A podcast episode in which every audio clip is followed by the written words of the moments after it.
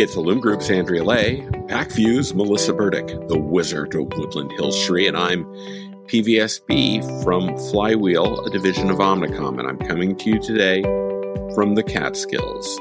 Be playing Heckingers Tuesdays and Thursdays. Before we get to the CPG Guys episode you've downloaded, it's the week of May 6th. And it's time for the Fresh Four, four curated news stories from the past week. We find them dependably intriguing. We hope you do too. We're brought to you through our partnership with Retail Wit, your one stop shop for retail industry intelligence news. RetailWit.com. It's retail right now. Over to you, Shri. In case you're wondering what this background is, I'm at, I'm at my father in law's house all the way in Chennai, India for the next couple of weeks. So, what's the message of the week? Kroger Precision Marketing strikes a partnership with none other than Yahoo DSP. So Yahoo DSP advertisers now have access to KPM's audiences for both reach and measurement. Partnership marks KPM's second DSP partnership since last fall and ushers in a new focus on commerce media for Yahoo advertising in particular. Collaborations like this one will define the next phase of growth in retail media as retailers recognize the limitations of monetization on their own digital properties and seek incremental growth by expanding offsite. This is said by Sara Marzano, principal analyst at eMarketer. For advertisers, the delayed but still impending deprecation of third party cookies, which is now on its way, continues to underpin every decision regarding digital advertising dollars.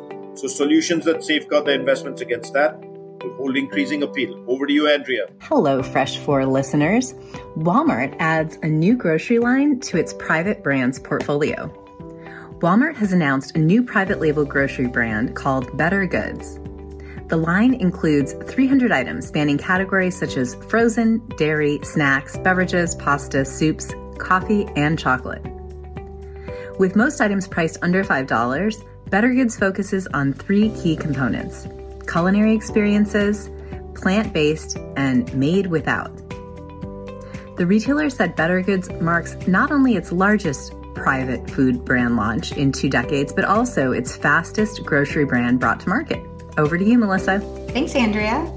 Uh, so, Save Mart companies roll out in store retail media network. It's, it's not enough that we have online. Now we're moving to in store retail media networks.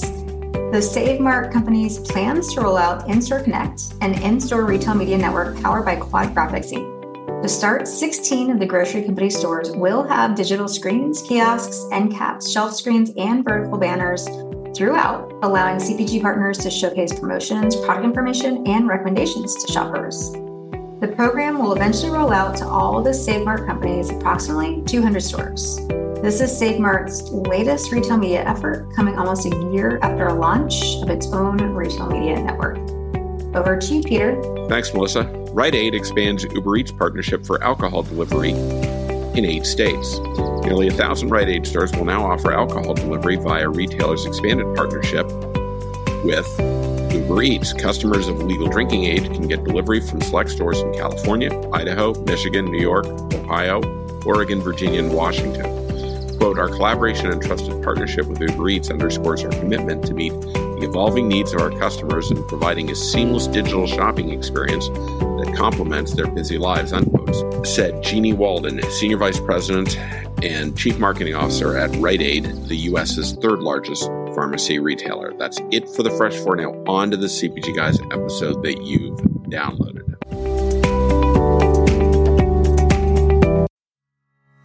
Welcome to another episode of the CPG Guys podcast. Our co hosts, Shri Rajagopalan and Peter V.S. Bond, explore how brands and retailers engage with consumers online, in store, and everywhere in between.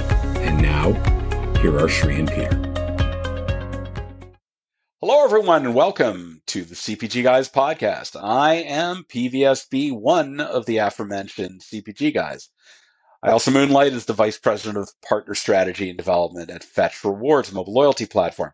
As always, I'm joined by my CPG Guys counterpart. He's my West Coast bestie. He's my partner in crime.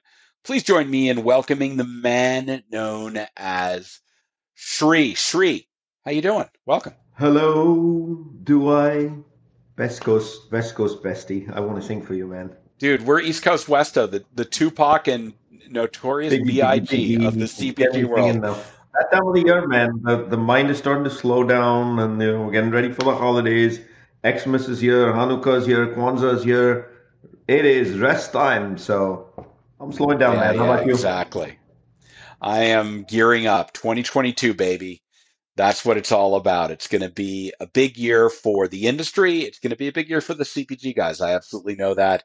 So many events we're going to, Sri. I I know that CES is coming up, and there's FMI, and there's oh my God, grocery shop and shop talk and NACDS. My goodness, so many events coming up that that will have us, I think, back in a, a real world as opposed to these virtual conversations. Who are the CPG guys? Do you know them?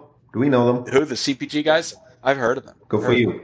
They're kind of, you know what they get? They they they get stopped at TSA security lines and and recognized restaurants on streets in New York City. There's pretty much nowhere the CPG guys can go that that they're not they're not recognized and approached. It's uh, uh, now we're talking about ourselves in the third person. Isn't that horrible? Listen, before we get to our guest, Shreya, uh, reminder to our audience, you can find all of our content, uh, particularly our series on the Omnis that aired over Christmas week on cpgguys.com. So please join our growing audience by following us on LinkedIn. You can do that by typing LinkedIn in your browser, or if you have it on your mobile device, go and open it up and search for CPG Guys. Hit the blue follow button, and you will see all of the great content we're producing. It's not just links to our podcast, it's articles we think are interesting, content that we're creating. It's just a fun community, and we welcome you to join us. And as John Belushi said in Animal House, I mean, don't cost nothing. So why not join? In any event, uh, also rate us on Apple Podcasts by visiting ratethispodcast.com slash CPG guys and click the Apple Podcast platform.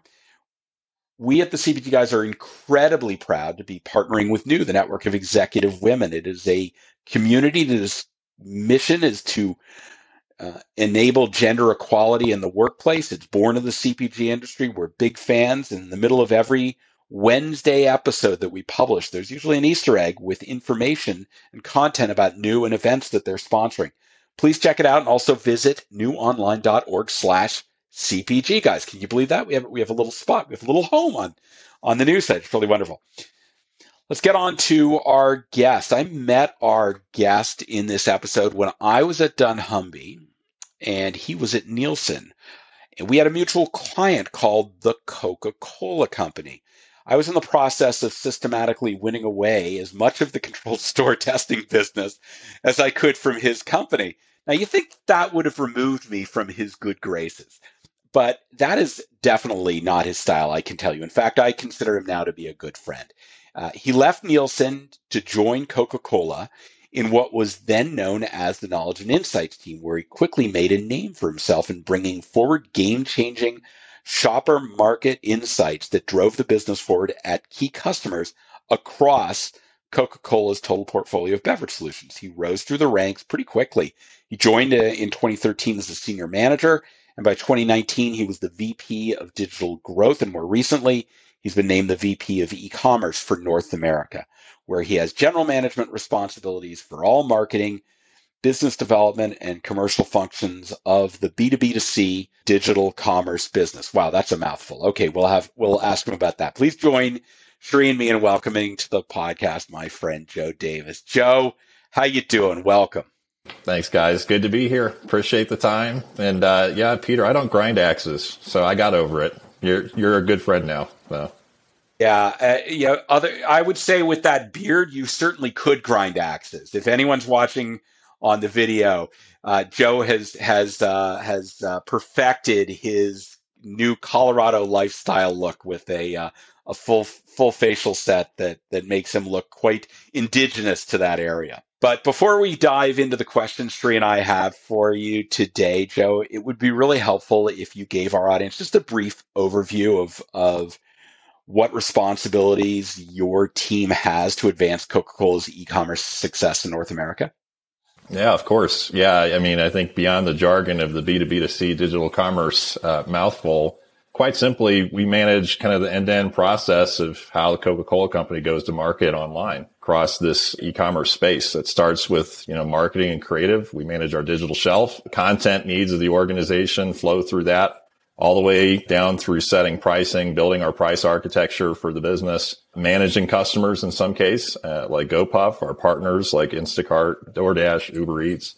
And then also, you know, the supply chain and franchise management tasks of working back with our, you know, bottling system and our, our distribution network to win in this space. So it's kind of dual role COE in the case of building best practices, driving associate acumen across our organization more broadly, and then running a business day in and day out.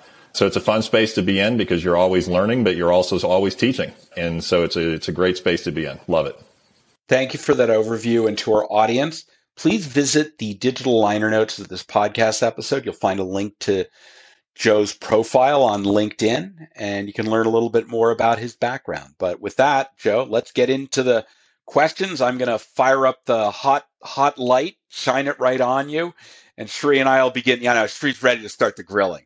So, Joe, the pandemic has transformed the way North Americans of all ages and incomes conduct grocery shopping. Would love to hear from you. What are the key capabilities that your team is seeking to enable the Coca Cola system with? And why do you see these capabilities to be so essential to driving success in e-commerce? We focus a lot on four of them to start. I'd say one of the early ones that I really pushed coming into the team was planning in an integrated way with the rest of the business. You can't long term operate this as an exception. And there's a lot of strengths to be had in, in doing that integration. It plays to your strengths. It brings them forward to the space.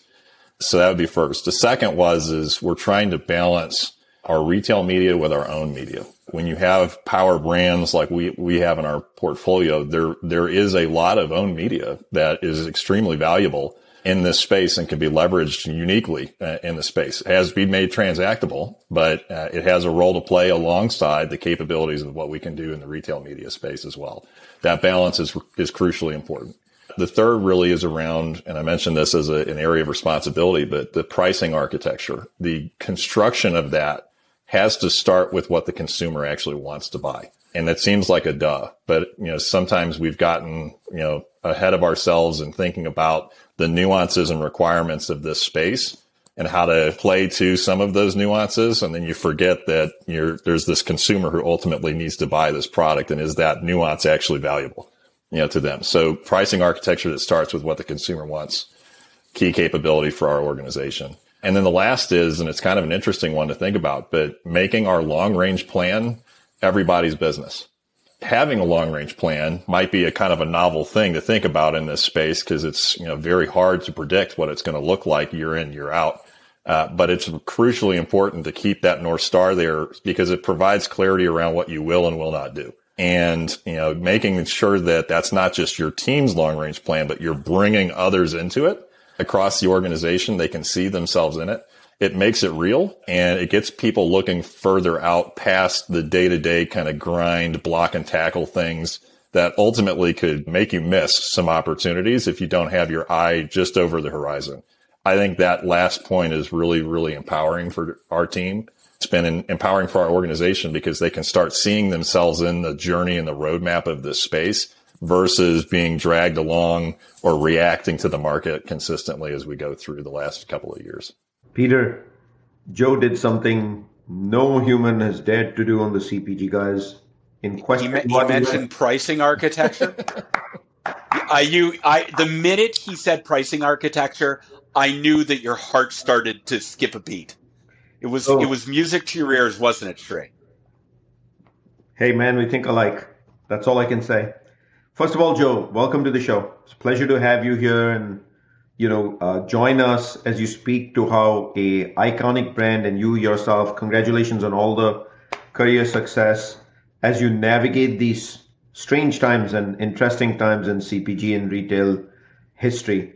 So I'm going to jump right in and ask you what at the surface is a very simple statement in English language, but underneath it is the power packed kind of how this is done you know, you already use words like make this the long range plan, everyone's plan, correct? What are the most important needs that your retail partners are looking to you and Coca-Cola to bring to that digital customer engagement strategies? Because you are, you already t- discussed retail media as one of them. Yeah, I, I, mean, I think at the most basic, they want the brand power, certainly. And that's not no new from, you know, decades of partnering with retailers in the past. You know, the products that are able to anchor big baskets, which is, I believe, the key to e-commerce are essential, right? So they, they want those brands that are able to do that, right? So we, we have to consistently prove ourselves and build that, that capability. I think second to that, and speaking a little bit kind of bluntly, I think they want media investment you know, on platform to, to shore up some of the P&Ls. And in some cases it helps, yes, on the engagement side, but generally I think it's a little bit misapplied. It, it feels a little bit like a trade fund approach. And I think that is, you know, an, a, an issue to talk about as an industry in this space. Uh, I think what is missing from the conversation as we talk about what retailers need and what are most important I think harkens back to the analog days. And I think it's the need for traffic. I think, you know, brands bringing in shoppers and consumers. Uh, that is a core need of a retailer. And it's our role as a brand to help them do that. That has been and will continue to be our focus as an organization and it harkens back to, you know, what I just said. It's, it's making sure the brand power is there. It's yes, investing in retail media and on platform activation to help drive that brand power, but it's also bringing our own capabilities, our marketing power, uh, you know, to that equation as well. Because I think it is at the end of the day, you know, you got to have foot through the door and the door is now online, you know, but it still is, you know, a, a crucial need of our, our retail partners. I'm going to leave it up to Sri to dig in a little more on your comment on retail media because that is his favorite topic and and I I could steal it from him but I'm not going to do that. What I am going to do is I think about that and I'm sure you've seen it Joe that chief martech marketing technology landscape map that went from a bunch of logos to even more logos to even more logos. That just says to me that there are so many disruptive and intriguing capabilities and service providers in this world where it's exploding, right? My question to you is how does your team remain focused on building sustainable capabilities that matter in this space? Like you are presented with a myriad of solutions and options for Coca-Cola to invest in and to to pursue those priorities that you've kind of outlined. Really, how do you maintain a degree of skepticism in the long run for whether these things can actually deliver meaningful difference to your system. This is the keep me up at night kind of thing is are we building something that's going to last? I will go to the to answering the question directly. Keeping focus again, you have to go back to putting yourself in the consumer's shoes. Does this add value? And that's the first question. The second question is is is this something that we can sustain over a long period of time? And that's a company evaluation that we look at and say, is this, you know, behavior, if it were to scale and get to a certain threshold, can we still afford to do that? And if not, then what's the alternative? Because if the consumer found it valuable, then you have to find a solution. And so that's where our team would focus in on, you know, what's the path forward there. But sequentially going through those two questions, gives us then the clarity around, you know, what are, what's the immediate next step? Is it, you know, go rent or go own, you know, and, and then also making sure that, uh, as it looks to our brands and our category, the dynamics that we know to be true and how consumers want to buy the category historically and the behaviors that have manifested themselves over the last two years. Does that solution uh, continue to uh, you know play to the strengths of the category? Because there's a lot of things that are out on the marketplace that may be great fits for other categories with different purchase frequencies, different levels of loyalty, but they may not be something that has applicability, at least in the near term, to our categories. So you have to take a very analytical approach of, you know, a, a kind of product roadmap assessment of what that solution is and be willing to be okay with saying no to a lot of stuff. Uh, I think a lot of organizations get very distracted, to your point, by the huge number of solutions that are out there. Many of them promising, you know, truly uh, utopian kinds of outcomes. And you just don't have capacity to let alone, you know, do all those things. But I'd, I'd say you don't even have capacity to evaluate, you know, all the solutions in many cases. So you have to be really choiceful around quickly establishing a process that allows your teams to go through that sequence of does the consumer find it valuable? Is it something sustainable? Can it apply to our business? Right. And so I think that's, that's been our approach for our team. Thank you for that. And now we're going to jump in. Drum roll, please. Retail media. I strongly believe, Joe, it's one of the most misunderstood words of our industry. You know, some think of it as a profit center for retail, some think of it as advertising, some think of it as shopper marketing, some think of it as I'm still learning what the heck it is, and some think of it as irrelevant. I mean, how crazy is that, Joe? So let's jump right in and chat what the heck it is, right? So my question for you is it's obviously a growing area on the P&L as well as a growing channel in activating across the customer journeys for those who appreciate the end-to-end customer journey. So somebody has to write the check. Is it a sales trade function or is it a brand media and advertising function or in the his, history of cpg have we created one that's actually a mixture here and we need to adapt and not draw these holy lines in the sand with each other how do you judiciously coach people to allocate this uh, yeah, it, I, I, love this question. I love that you're passionate about it. I, I could talk all day about it, but um, to a, I mean, the definition of it is is today it sits in where do you sit in the organization, right? And it's I think that's maturity that we have to get past because in reality, to your second point, it's a mixture to me. Simply, it's not brand funds, it's not you know trade funds, it's the gray space in between that. I can tell you, you know, for us, we centrally manage it, and what I can best describe as a sort of like trust fund. You know, it's different budget centers it could be brands, it could be customer teams, my own budget that I manage, you know, as the e-commerce GM.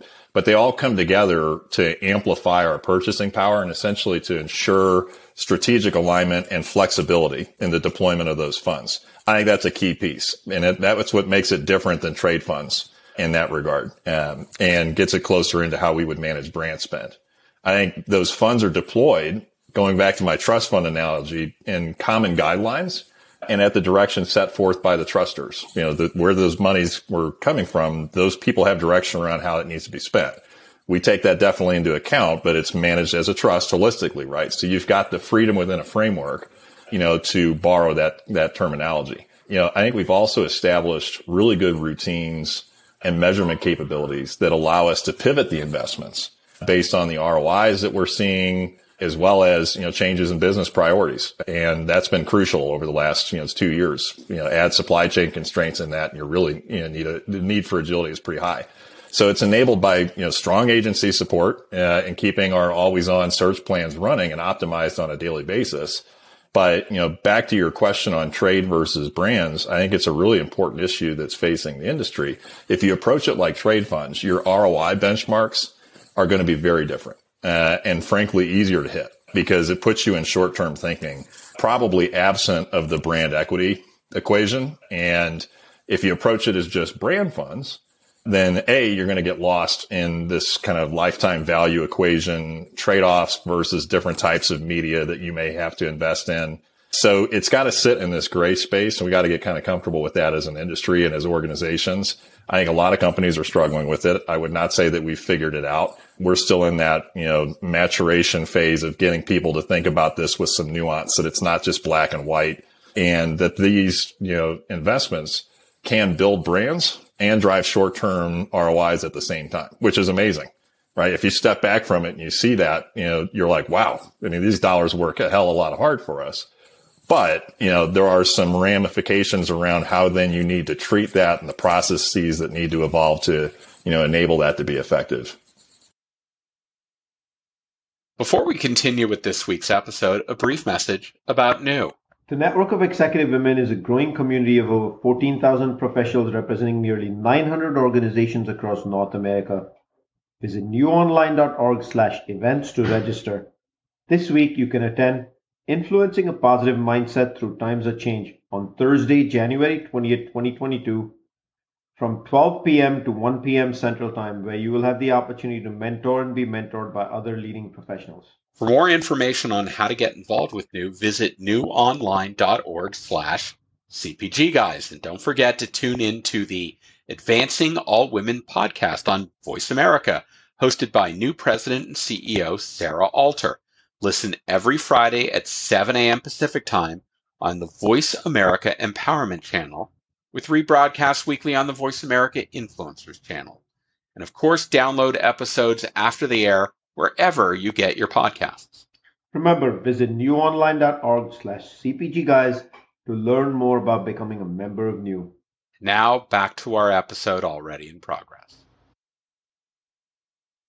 I'll remind our audience that we are speaking today with Joe Davis, the Vice President for North America e-commerce at the Coca-Cola Company. Joe, continuing on the search theme, before investing in paid search or retail media, I'm certain you agree that optimizing organic search is pretty much non-negotiable, particularly as you think about maybe not the core items in your portfolio, but the extensions and some of the emerging brands that are in your portfolio. So from your perspective, what are the content levers you optimize that enable Coca Cola products to appear at the top of organic search results? Mm, yeah, 100% right, though, Peter. Uh, you know, everything starts with having that PDP be optimized. Any investment without that is a non starter. Uh, you know, th- this goes back to my comment, you know, earlier around kind of what we've had to go through, but we, we call it brilliant basics in our organization, but it's essentially there are fundamentals that have to be developed for every SKU, no matter how big and how small, before it can be a candidate for investment. And, you know, that's optimizing image sets to a basic minimum. It's, you know, search engine optimized copy. It's keywords inside feature bullets that are relevant. It's ratings and reviews. And, you know, we have standards for each of those that we strive for across all of our SKUs. And then beyond that, you know, enhanced content levels for certain brands and SKUs that we know because of either consumer fit or importance from a priority perspective that we would invest in beyond the basics. That rigor in developing those basics is what we spent a lot of early 2020, you know, quite frankly, building out uh, so that, you know, it became not just the ecom team's responsibility to fix everything. It became organizationally part of the rhythm that uh, we go through for all of our you know, basic processes, be it creative down through you know supply chain development uh, in the space. So you know, I think the the the answer to the question I think is that you, you can't correct a shoddy product detail page by paying for search, and a lot of people do it, you know, which boggles the mind. But uh, at least if you're if you're not, if you're trying to run a profitable and sustainable business, you're not going to do that. In my view, you know, consumers are wising up to the sponsored placement carousel and are really looking beyond that to see what's organically, you know, rising to the top spots. And that makes this even more critical, you know, to focus in on that PDP optimization because, you know, it, it pays in dividends for a lot of reasons, but, you know, I think uh, you'll, you'll see the importance of that continuing to rise over time. Joe, um, you know, obviously, if you have a shoddy PDP and you're putting money into search, that's like the worst. Uh, it's like a negative ROI in my eyes. So thanks for pointing that out. Uh, but you mentioned supply chain. One of the things that peaks to the top of my mind is if you look at purely the bottom funnel activation, aka e-commerce, the size of the business compared to the rest of the business is going to artificially appear minuscule or significantly smaller is the right word probably. And uh, in the supply chain pecking hierarchy, e-commerce is never going to find its way to prioritization. What is your advice to our audience? How do you get it prioritized? Because obviously it's where stuff's getting noticed. And uh, during these interesting times of supply chain volatility, what would you tell our audience to really focus on?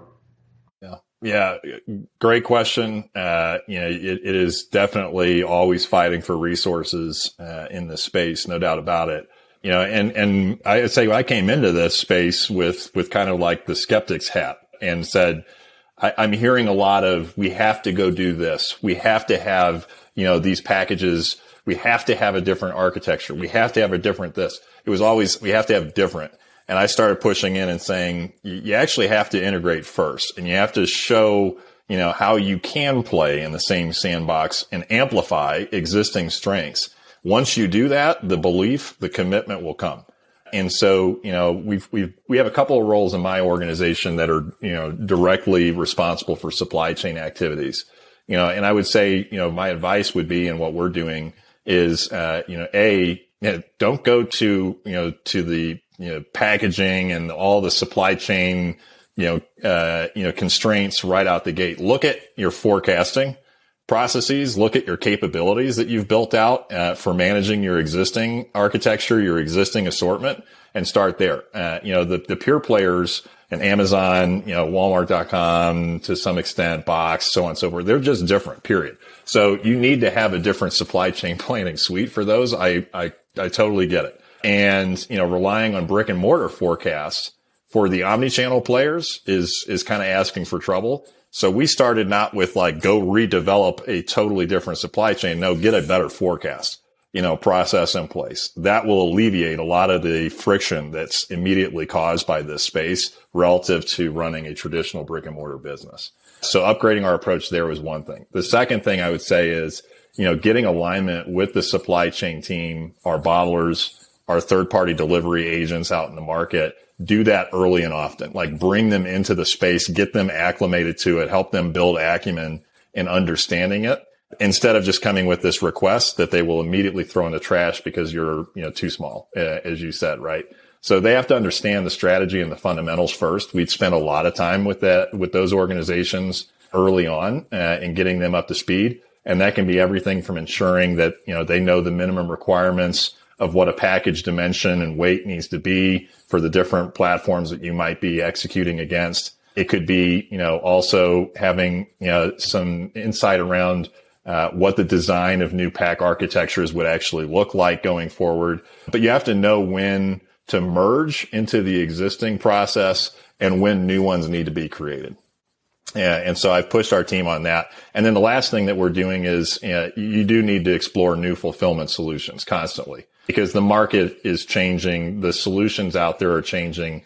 You've got ghost kitchens, rapid delivery of, you know, forward deployed inventory. You've got partnering with retailers on their new models.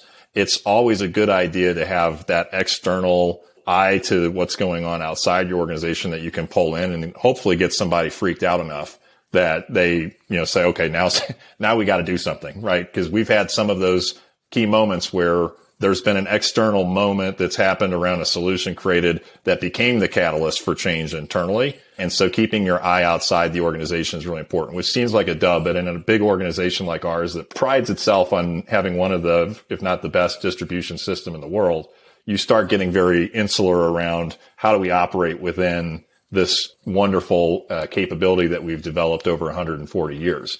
You, you start, you know, getting, you know, a little blind to could be done a different way. All right. So that's a key piece. Joe, Coca Cola has a substantial position in the food service channel. What are the demands for e commerce capabilities in food service, and how does your team support those demands? Yeah, thank you for asking that because I feel like we get uh, very focused on the retail components of, of the e-commerce space, rightfully so. But um, you know, our food service business is massive uh, in its own right, and there are huge demand, huge demands in that space. So, you know, first for us, it's all about execution. You know, we have to have the basics there around right assortment, right content, right marketing to support, and in, and all in the effort of ensuring that a beverage is part of the digital order as close to as often as we can get it to, you know, what that physical order would have looked like inside the restaurant or what they would have experienced in the drive through, right? We are absolutely maniacal about that at Coke.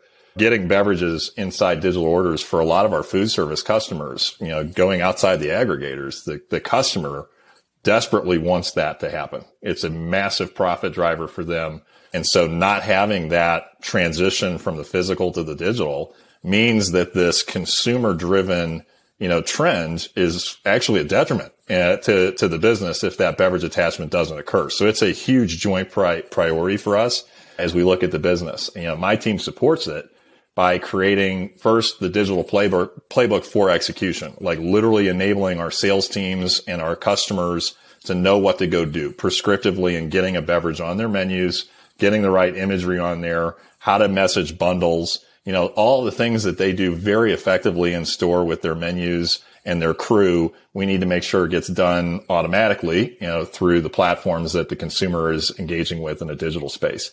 That requires aligning the food service aggregators to that strategy as well and managing the investments towards the space, you know, geared in that manner, be it content, marketing, technology, all of it with the end game of are we driving that beverage execution yes, media investment, but that's used as a supporting mechanism to drive the execution that we need to see in the marketplace, right? We've got amazing partners in our customer teams on this uh, in the field, as well as really good global alignment across markets and how we approach the e-food, you know, growth opportunity.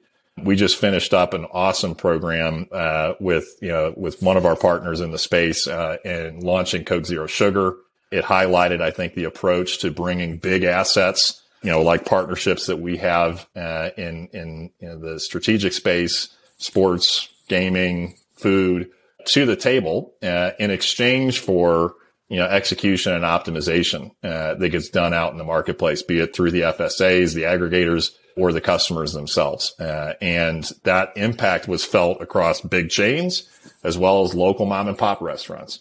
And, and I think that enablement of you know bringing assets to the table in exchange for the execution and uh, helping people understand how to execute that's the that's the key uh, to this space. Uh, and as I said, massive business for us. So you know we spend a, a, fair bit of time you know prioritizing this in in our organization. And now, in honor of one of our hosts originally being Canadian, I will use a Wayne Gretzky hockey reference, even though Wayne Gretzky is not really Canadian. Uh, but hockey, get the joke? I had to get back at Peter. I take offense. I take offense at that comment. Uh, Wayne Gretzky is a national treasure. There, you can say things about my family that I would not let you say about Wayne Gretzky. I'm just going to say that right now. I had to get back to Peter for something he did in an earlier episode today, right up front. So we're even now. That's we keep scores, Joe. In case you're wondering, yeah, yeah that's who we are. Chalkboard right? you. you. don't have an axe to grind. We keep scores, Joe. Trust uh-huh. me. So, uh, so um, the the reference was really um, leaving the joke apart about Peter, etc. The reference really is the the when when he's when Wayne Gretzky said it, going where the puck is going, it left an mark all over the world, and for those that actually understand the analogy. And we hear the CPG guys. The last question we love to ask is that very analogy. What's next in the industry? What are those two or three trends? What's your prediction? And how do you think in in these strange supply chain challenge times things are going to shape up? Yeah, yeah. You know, futurism right now is is a has been a fun topic because everybody's been so wildly wrong. I feel like the last couple of years, but I do love the analogy. I I have a puck on my desk at the office that we did with Kroger, which was uh, you know whole, the whole theme of the meeting was be where, uh, where the puck is going. So love the analogy. But you know, first I'd say trend wise, I, I I'll go with the safe ones. Let's put it this way. I think instant transactability uh, is the key to you know the foreseeable future in this space. And what I mean by that is, you know, you have media out there, legacy media, a lot of it that still is not shoppable. Uh, and not connected to the ability to drive to a transaction. Uh, I think that it should be, and it should be that way all the time. And the ability of a, as a brand to capture a transaction in the moment of uh, having a, a, consumer been reached with our message, with our brand, uh, is a huge unlock for us. I don't think that's going to go away. I think it's where the short term sales and lifetime value conversation that we had earlier merge. And, you know, needless to say, we are focusing heavily uh, inside of that space. So I think that instant transactability space and the linkage to media is a really key, you know, long term trend that we will see. And a lot of tech, I would imagine, will start plowing into that space. In some cases, there already. I think second to that, I think speed will continue to win and increasingly win uh, when it comes to servicing demand. I think quick commerce, uh, I think agile fulfillment will be the unlock uh, to that. Uh, I think you see trends kind of pointing this way already over the years and most recently, you know, continuing to favor the fast in the marketplace. And I mean that from a delivery perspective, primarily the closer in to the point of, you know, sale that you can be uh, and get that product to the end consumer. I think the better off you are. I don't think for us, you can't really win in an expandable high immediate consumption category and rely on two day or longer shipping to get it all done. You can rely on some of it to get it done, but you know, longer term, it's got to be fast. And so, you know, the economics alone, I think will show over the long term that favorability and getting more forward deployed local inventory to be able to service demand. Uh, I think that that bottom line equation supports that thesis at least in our category. I think lastly, though, um, and, and what I've, while I've not seen this trend be actioned very well in the short term, I do think there's a longer term trend of, you know, that, that disciplined growth will prevail here. And what I mean by that is you have a ton of innovation happening. You've got a lot of reactivity in the marketplace. You've got superfluous amounts of change and disruption happening for a lot of reasons and ultimately a lot of chicken without head behavior. uh, that's kind of happening across the the organizations that I that I see. And at the end of the day, you know, you're going to have companies that are building discipline in their organizations and enabling processes as opposed to just kind of like thoughtless experimentation, structured chaos, like true whack-a-mole kind of behavior. Um, you know, those are going to be the ones that they have built those processes and act with discipline. They will emerge with differentiation and I'll probably run away with the large portion of the opportunity at the end of the day in the space, at least an outsized share, you know, of what that's going to look like. I think there's far longer list of things uh, to my earlier points that we've chosen not to do in our organization than the things that we've chosen to do. And that's important because I think it creates focus, A, but it requires that you've done the due diligence to assess the opportunity versus kind of this ready, fire, aim approach that wastes bullets that you probably can't afford to lose. Um, so that disciplined organizational approach to the space for all the things that I mentioned before in our conversation is super important. And I think it's integration with the business. It's broad acumen and understanding of the space.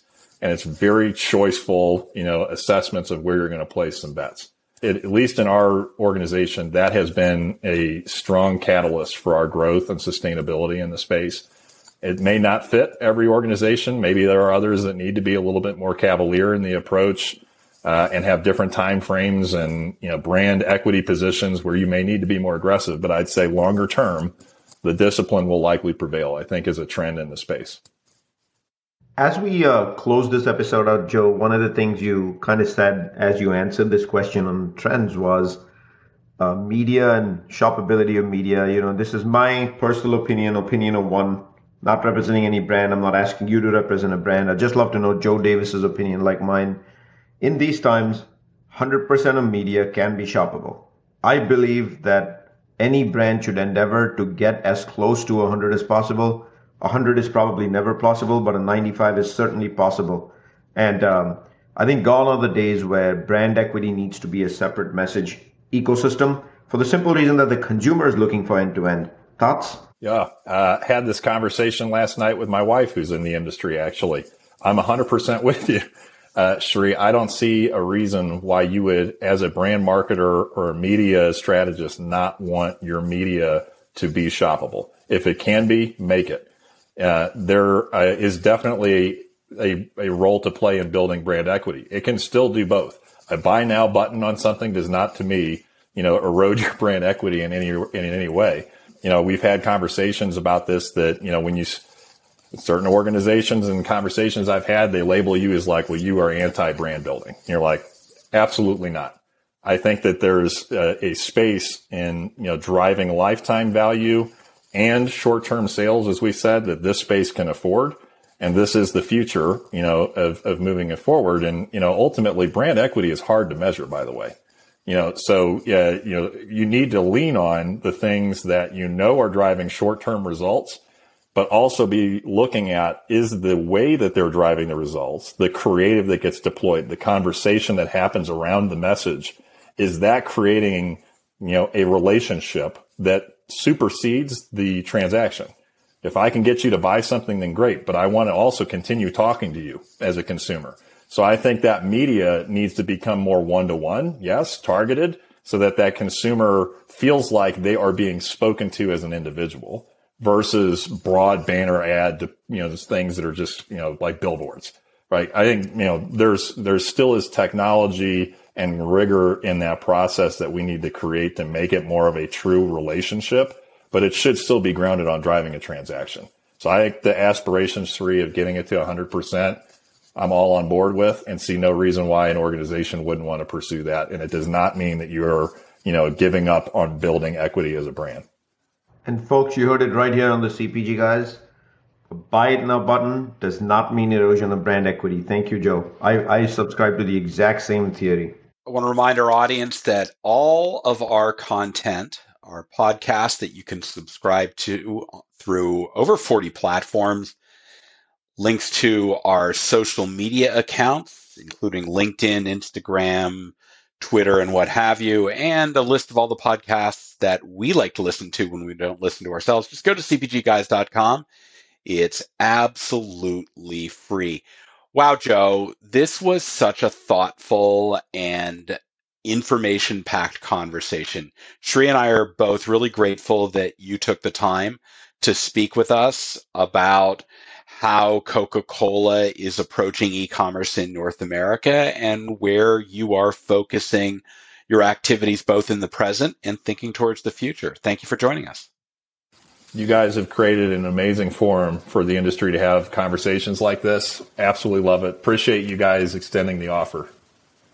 Well, we we are, as I said, very honored to have you. And I'll remind our audience that in the digital liner notes of this podcast, you'll find a link to Joe's LinkedIn profile. You can learn more about him. Um, so great to have you on as a guest, and I'm I'm more proud to call you my friend. So thank you, Joe. Sri, what did you think? I he touched on retail media. He touched on pricing architecture. I mean, you were you were like a giddy little schoolgirl. Absolutely. Ho, ho, ho, except it's four weeks late. And, you know, it's January the 19th today uh, as our audience listens in. But here's what I'm thinking, Peter. You know, for most, the fiscal runs January to December. It's mid January. All the power packed insights Joe has thrown at you, use it, folks. You've got 11 and a half months to put it to good work to hit your objectives for the year, no matter what they may be. And when I refer to objectives, I'm not referring just to dollars and cents e commerce. Joe gave you so much to think about brand equity, content, just the whole spectrum of making sure you show up well for the most important thing, which is the consumer, or in the retailer's eyes, the customer. Thank you, Joe. Power pack, man. Yeah, thank you. Uh, for me, Sri, I loved the, one of the last comments, which is, and I agree with you, that we'll just make it a chorus. Uh, all media should be shoppable at this point, and it, it does not detract from the brand. I frankly believe it builds the brand. That being said, I want to thank you, Sri, for joining me on this journey. We're into 2022. That what a, I mean, we've had some right out of the gate in January, some serious players come on the CPG Guys podcast and talk about this omni-channel digital transformation going on. So can't wait for what we've got in store for the rest of 2022. And with that, I'll say to our audience, thank you for joining us today. And we look forward to speaking with you on the next episode of the CPG Guys podcast. Goodbye.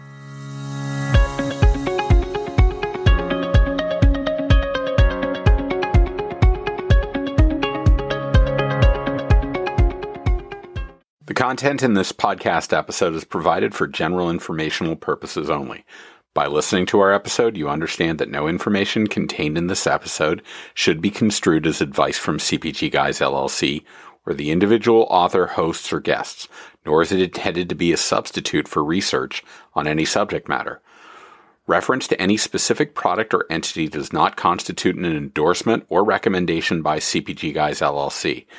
The views expressed by guests are their own, and their appearance on the program does not imply an endorsement of them or any entity they represent. The views expressed by CPG Guys LLC do not represent the views of their employers or the entity they represent. CPG Guys LLC expressly disclaims any and all liability or responsibility for any direct, indirect, incidental, special, consequential, or other damages arising out of any individual's use of, reference to, or inability to use this podcast or the information we present in this podcast.